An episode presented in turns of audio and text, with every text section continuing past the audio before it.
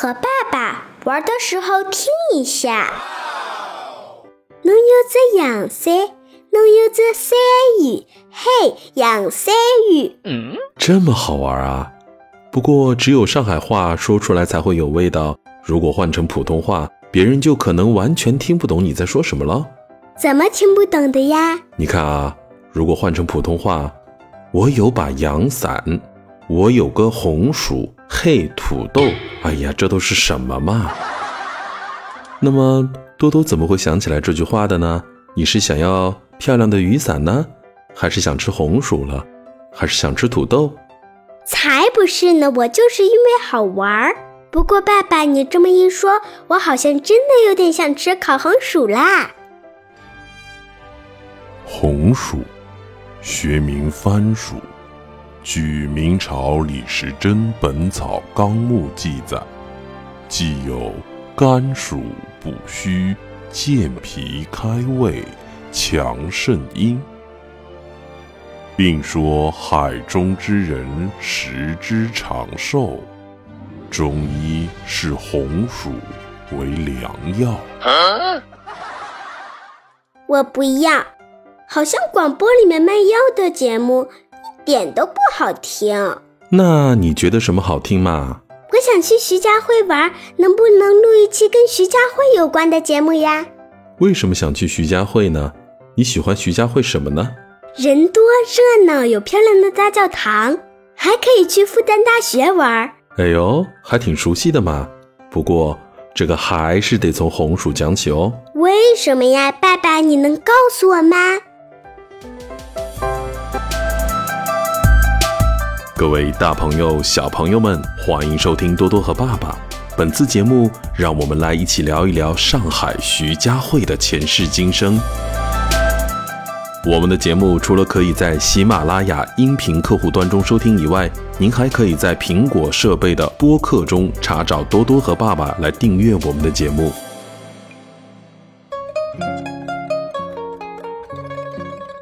来，多多，我问问你。你知道中国现在一共有多少人吗？我知道啊，中国人口已经超过十四亿啦，是全世界人口最多的国家。但是你知道吗？在明朝末年的时候，中国只有一亿多的人口，到了清朝道光年间，人口一下就突破了四亿。就在新中国刚刚建立的时候，我们还经常说起一个词语，叫“四万万同胞”，就是指四个亿的总人口。在科技、医疗、运输并不发达的清朝，人口为什么会在不到两百年提升这么多呢？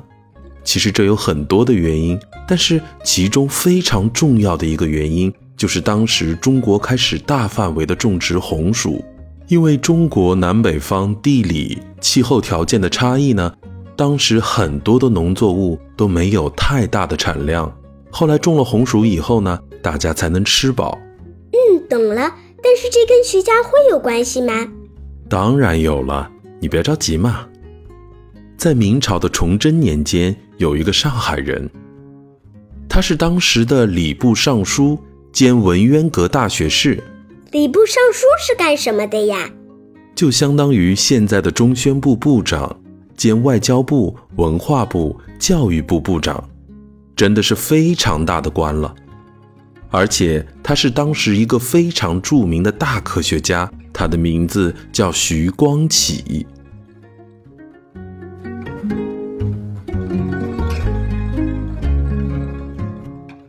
有一年，江南发水灾，农田被淹没，地里的粮食颗粒无收，饥荒、瘟疫肆虐，农民们四处逃荒。徐光启看到这些呢，他非常的担心着急。经常晚上睡不着觉，就在这个时候呢，有一个朋友告诉他，有一种农作物叫红薯，产量非常的大，已经在福建遍地开花，帮助福建的灾民顺利的度过了灾年。徐光启就赶紧托人把红薯的苗从福建带回上海，但是当时大家认为红薯是南方的植物。离开福建，在上海根本不可能种活的。结果呢，徐光启自己下到地里当起了农民，经过了无数次的失败，前后一共用了三年的时间，总算在上海的田地里成功的种出了红薯。他把种植的经验和方法专门写了一本书，叫《甘薯书》。注意啊，不是书本的书，而是疏导疏通的书。爸爸，徐光启不是个大官和大科学家吗？怎么还要自己种地呀？这个就是我们一定要向他学习的地方。首先，他不怕失败，三年的时间，一定失败了很多次，而且农作物的生长都是需要很长的时间。就是因为他的不放弃，才有了红薯最终的成功。其次呢，有一句话叫“天下大事必作于细”，换成今天非常流行的一句话，就叫做“细节决定成败”。意思是无论做什么事情，一定要注意细节，也就是说要细心一点，要更加用心一点。嗯，我知道了，以后我学习做事情也会细心一点。我也记住了，细节决定成败，这就对了。后来徐光启去世以后呢，就安葬在当时有三条河交汇的地方，他的族人大多数也居住在这个地方。后来这个地方就叫徐家汇。原来徐家汇的名字是这么来的呀？那他的后人还有跟他一样了不起的人吗？他的后人真的是名门望族太多了。我就简单的说一个，到了现代，有一个非常了不起的女性叫倪桂珍，她就是徐光启的后代。可能了解她的人并不算多，但是她有三个女儿，名字分别叫宋庆龄、宋美龄、宋霭龄。我好像听过，宋庆龄纪念馆旁边就是上海儿童博物馆。没错了。宋庆龄是中国的缔造者之一，尊称为国母。宋氏三姐妹名震中国现代史。我们哪天呢，也要专门做一期节目来好好的讲一讲。那可以带我去参观一下上海儿童博物馆吗？当然可以了。来，我们先接着说徐家汇的事情。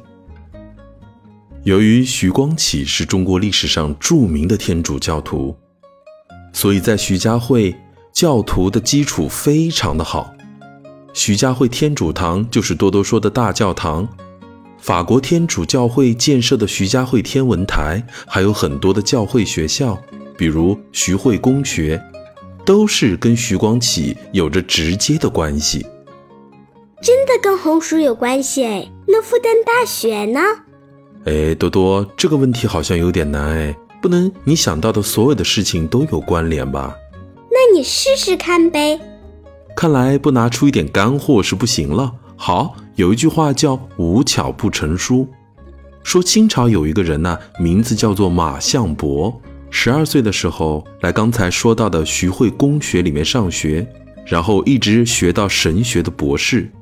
一九零三年的时候，他租用徐家汇天文台的几间房子，开启了中国近代史上第一个民办私立大学。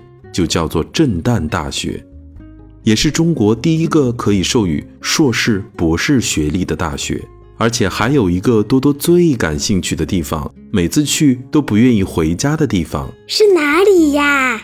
中国的第一家博物馆就是震旦大学的，名字叫震旦博物馆。是上海博物馆吗？不对哦，是现在的上海自然博物馆。是不是每次去了都不想回家的地方呢？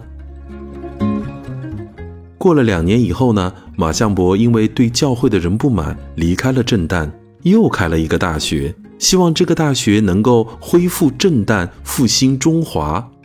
这就是后来大名鼎鼎的复旦大学。多多，现在你明白了吗？你看，看起来根本就没有关系的事情，都是因为某种巧合而联系在了一起。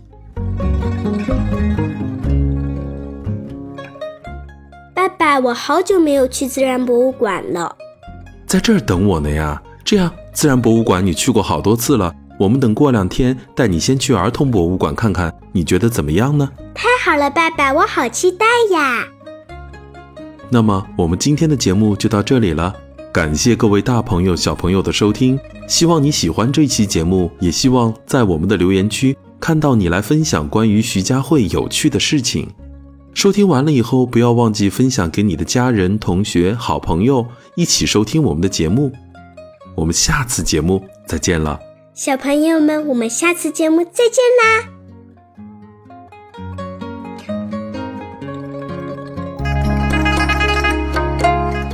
徐家汇到了，可转乘公交四十三路、七十二路。出站的乘客请手持车票，依次通过闸机验票后出站。徐家汇共有十七个出入口，一号口通往地铁播音总代理知道广告公司。